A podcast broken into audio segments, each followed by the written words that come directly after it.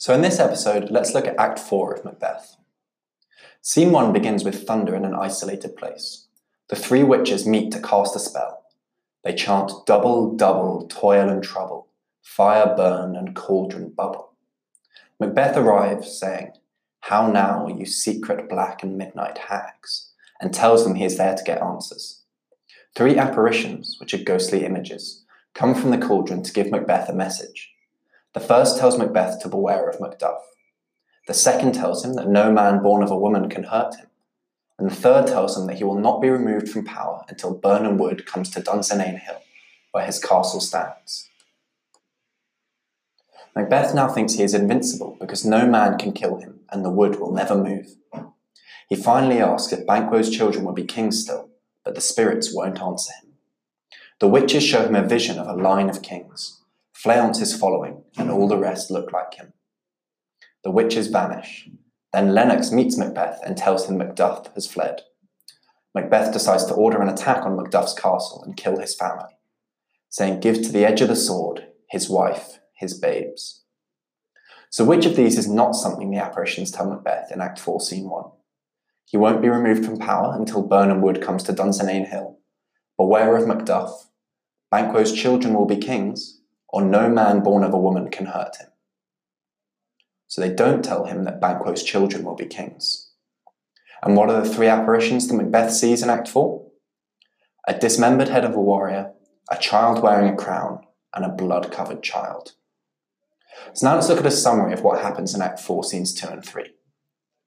Lady Macduff is at home with her sons, speaking to Ross. She wants to know why Macduff has fled Scotland without speaking to her. She is worried that they will now look like traitors to Macbeth. Lady Macduff feels like she has lost her husband. She tells her son that his father is dead. She tells him that Macduff was a traitor. A messenger arrives and tells them that they need to leave because danger is on its way. Lady Macduff says that she has done nothing wrong. A murderer enters. He demands to know where her husband is. They argue and the murderer kills her son, who says, He has killed me, mother. As he is dying, he begs his mother to run away. Lady Macduff runs off stage with the murderers chasing her. In scene three, Malcolm is talking to Macduff in England. Malcolm tries to pretend he has many poor qualities that would not make him a good king.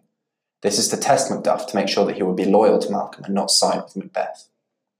Macduff clearly shows his hatred of Macbeth and joins Malcolm's cause. Ross arrives and reluctantly tells Macduff that his family is dead saying your castle is surprised, your wife and babes savagely slaughtered. For Macduff, this has now become a mission of personal revenge against Macbeth. Linking back to fate and tragedy, Macbeth may have caused his own death at this point. His murder of Lady Macduff and her son mean that Macduff only wants revenge now. Ultimately, Macbeth may have been killed anyway, but this act of violence against Macduff's family definitely sealed his fate.